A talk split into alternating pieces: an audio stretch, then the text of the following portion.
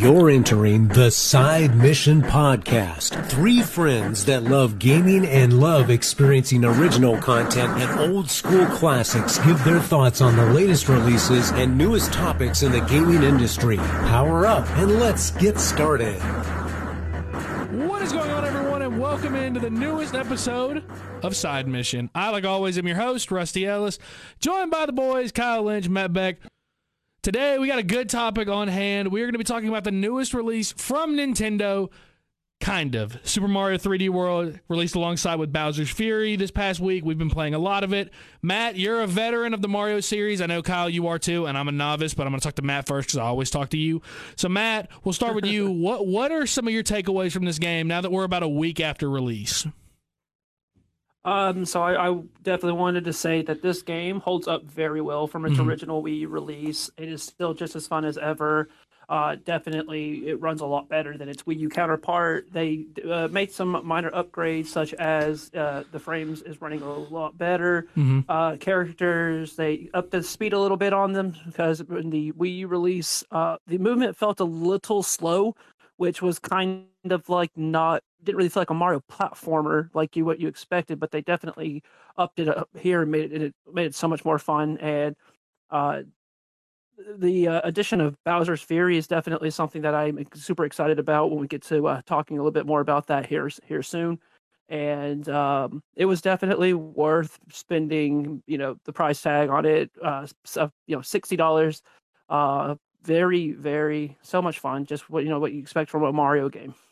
I agree. As someone who never played it, I think that it's something that I really enjoyed uh, when it first came out. I really enjoyed playing through 3D World. I know that you hyped it up a lot, and a lot of people have said, obviously, it's a very good Mario game. And it's hard for Mario games to be bad. I don't think there's a lot of bad Mario games out there outside of you, Origami King. But.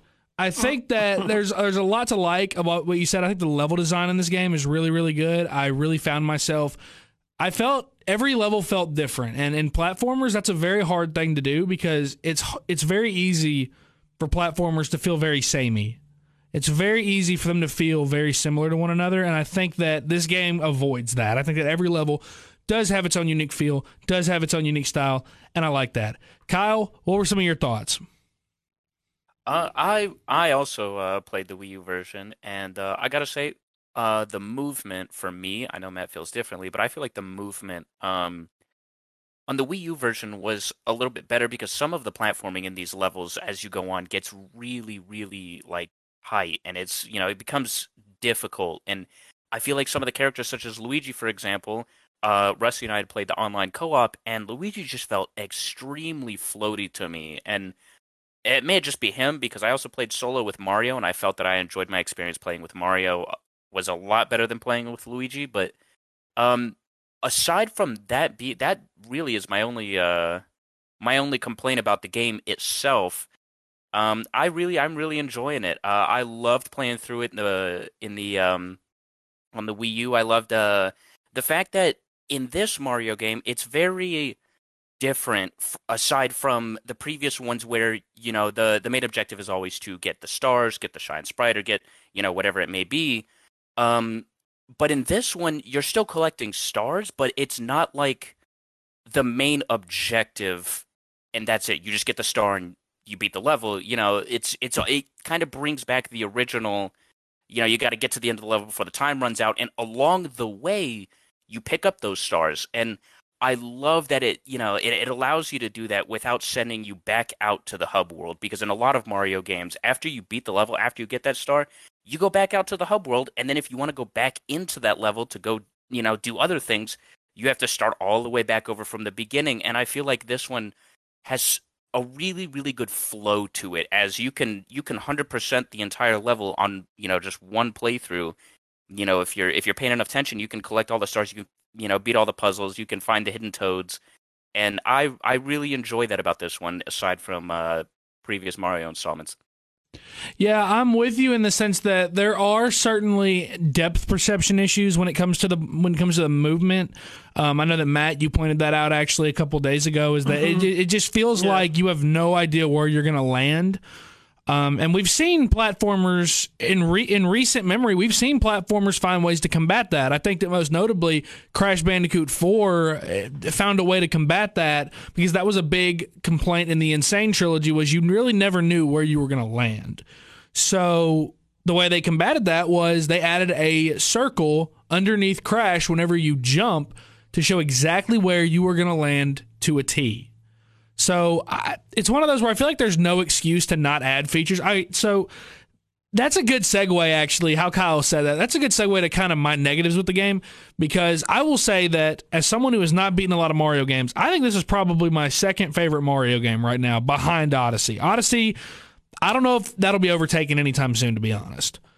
But the problems in this game are undeniable. There's there's definitely issues in this game and the depth perception is one I'm kind of tired of games getting ported and games getting moved to the Switch and crappy cameras being allowed to stay in the game. We saw that with Mario 64. That game is notorious for having a terrible camera, and they could have fixed it.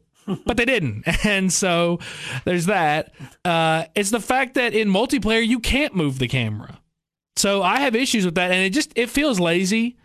Um, I, I, can't I can't give the release a bad score as a whole because of a very big part of it that we'll get to after we get to this. But Matt, what, what were some of your biggest negatives? Uh, some of my biggest negatives are probably um, going to revolve around like how many levels require specific power ups. Because I'm a bit of a collector, so when I'm playing through these levels, you know, I like to collect everything. I like to find the stamps. I like to find all three engaged stars. And what's really cool is um, when you do get an item, you get a power up, and you keep that power up, and you get an additional power up. It kind of goes into like a little power up uh, bank. And so if you lose the current one that you're currently holding, then you know you have an additional one. But it also goes back to the whole thing with that depth perception. Like I can't see where an enemy is going to be, so I'll end up hitting that enemy, losing my power up, and then I'll be right there where a uh, an item is, and I'm just kind of like, oh man, you know, there was that green star I wanted to get, there was that stamp that I wanted to get, and you know, but that's kind of where I like the whole streamlined uh, thing around this game, where you can just be, go, you know, go straight, beat the level, can just come back to it, you know, try again. Um, another couple of things that I uh I you know want to complain about uh I feel like if, if you're going to make a game like this because there's so many there's so many characters to choose from in the Mario universe like why couldn't we have Daisy? You know, why couldn't we have Wario or Waluigi? Instead, we just kind of got a basic Toad. But I understand why they did it because it was kind of a you know looking back at uh, Mario Brothers 2 on the uh, Nintendo Entertainment System, you could play as Mario, Luigi, Peach, and uh, I do believe a Toad. So that's kind of like why the, those four characters were chosen. Um, I won't kind of give out any spoilers, but I will say that there is an additional character that you can unlock later on, and uh, she's actually a lot of fun. And but I just feel like if you're going to kind of make this new deluxe version, you know, go the extra mile. I mean, we're paying, you know, we're paying the same amount that we paid on its original release, uh, you know, years and years ago on the on the Wii U. So I don't know. I kind of just expected, you know, we're going to rebuy the game double dip kind of give us more for it. And i think the addition of adding online was fantastic but then again nintendo's online is always spotty at best and you know revolving around the friend code system which is another complaint of mine uh, entirely. But you know uh, if mario super mario maker 2 is online was really laggy. I've you know seen some couple of videos. I mean it's not as bad here around but at the same time that this game it if you're not going to make it work perfectly, then don't bother. First of all, I want to I want to address all of that by saying that I don't think Matt won't spoil it, but I sure will. I don't think saying that Rosalina is the character you unlock is a spoiler because I've seen that in okay, numerous okay. reviews, and so I'll, I'll, make you feel a little bit better about that, Matt. I get what you mean when you say it's like it's an end of the it's an end of the game kind of achievement or unlockable, um, mm-hmm. but that's been in several reviews, so I don't think it's saying Rosalina is unlockable is that big a deal. But I mean, I agree with everything else that you said just there. And I think that they all kind of come back to the same point. And Kyle, I'll go to you for this because I know you are brutally honest, like myself. And I want to hear from you what you think about this idea that it seems like Nintendo has gotten a little lazy with some of these ports. Uh, we just got done with a Nintendo Direct today that I think we all agree was very disappointing because we didn't see a ton of new content. We didn't see a ton of things that were brand new, but what we saw a lot of was ports. We saw a lot of stuff that's being brought back. Skyward Sword HD Remaster is one that I'm not sure there was anybody really asking for that, and so is Nintendo is is the biggest issue facing them right now? It, Kyle, is it laziness? One hundred percent. Speaking of the the direct, the Skyward the Skyward Sword HD, it's it's kind of disappointing how Nintendo has this. You're gonna pay this price for this game, and you can't say anything about it because we already know Skyward Sword HD is gonna be sixty bucks, which is a big, big problem.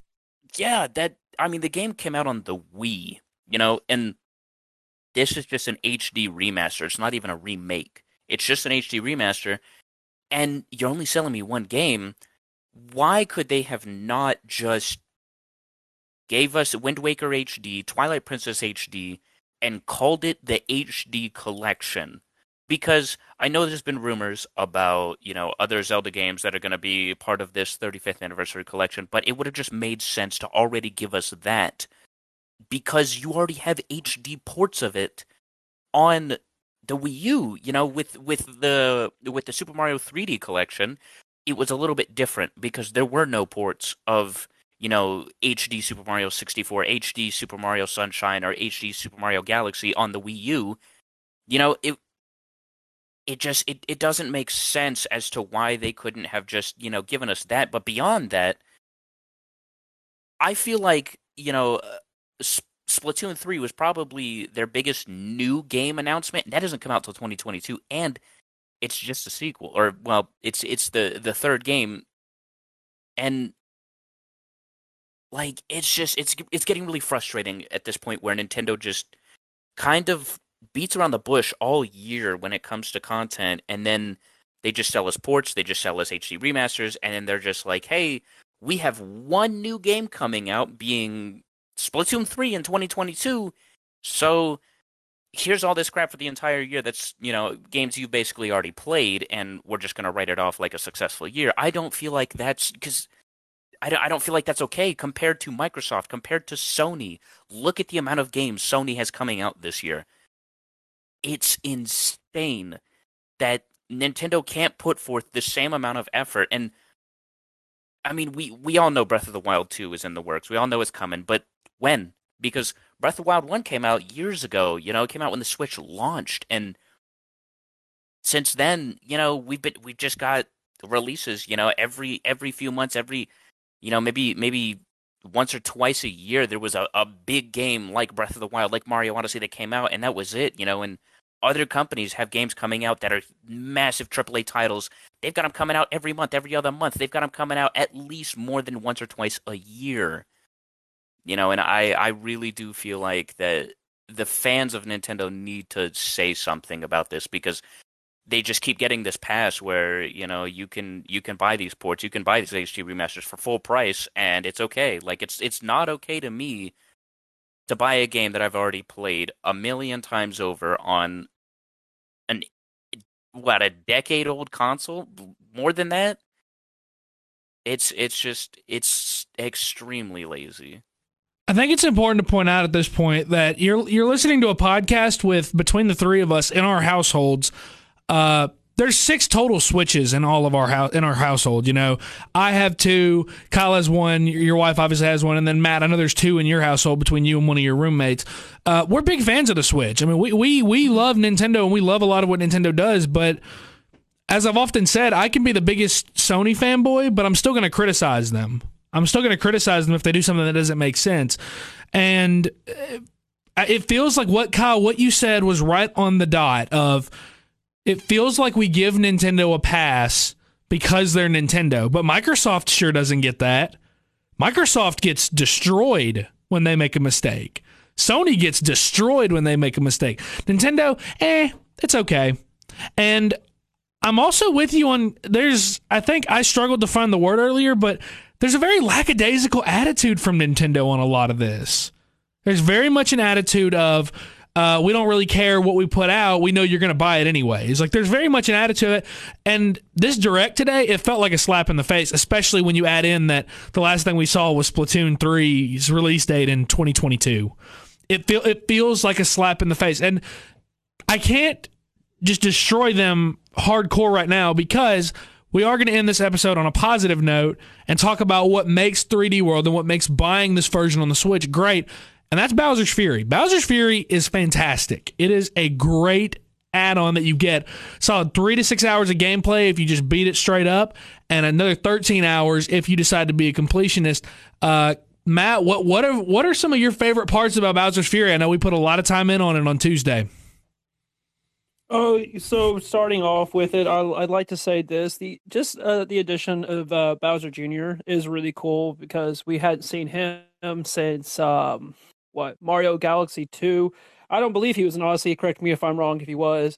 But um, what I love what Nintendo did is this kind of experimentative thing that they've uh, done with Bowser's Fury, which is take you know a bit of a giant open world and kind of make it like you know Mario's little sandbox, and there's just so much to do, um, different areas that you want to unlock as you progress even further, and the way that they have uh, these uh, items called cat shines laid out throughout the levels reminds me a lot of how in uh, Super Mario Odyssey you collected a bunch of moons throughout the levels. You know, you collected um, one of the moons, and you just you know you got to keep going it didn't take you out of the world. It didn't put you in this little hub where you go straight back into there. No, you just can uh, continue. And uh, there's a lot of platforming strengths here, which you see uh, using all the different items, uh, cat suits, uh, propeller propeller head boxes, Koopa shells, um, f- you know, fire flowers just you know what you normally see in these Mar- uh, in the Mario 3D World main game, and also there's an additional new cat suit as well, which is really cool, which gives you a bunch of coins if you do a, like a ground pound, and it's a rare item, so if you get it, uh, only use it during certain situations. Um, so you want to keep that. Um, I love how the layout is. There's you know, uh, it's just 3D platforming at its best. It's Mario at its best. And then on top of that, you have the added, uh, you know, Bowser himself, which, uh, you know, he's angry about something, and you know, it's Bowser. He's got like covered in this black goop, and pretty much how it how it goes is you're running around this open world collecting these items called the cat uh, cat shines, and you have to collect a certain amount of these cat shines in order to uh, basically have Mario's own kaiju version. Uh, we're just going to call it Super Saiyan Mario, Cat Mario, if you will. And um, Bowser is basically on this timer. You don't see the timer. There's just, just kind of like these little cues here that let you know that you know Bowser's fixing to wake up, and it's going to be this really awesome fight between Mario and Bowser and like you'll just take notice it, it starts to rain. That's when you'll basically know you know bowser's fixing to awaken and he's just this giant version of himself. And it's a lot of fun especially um, when you're collecting those cat shines if bowser wakes up and you collect one he instantly reverts back.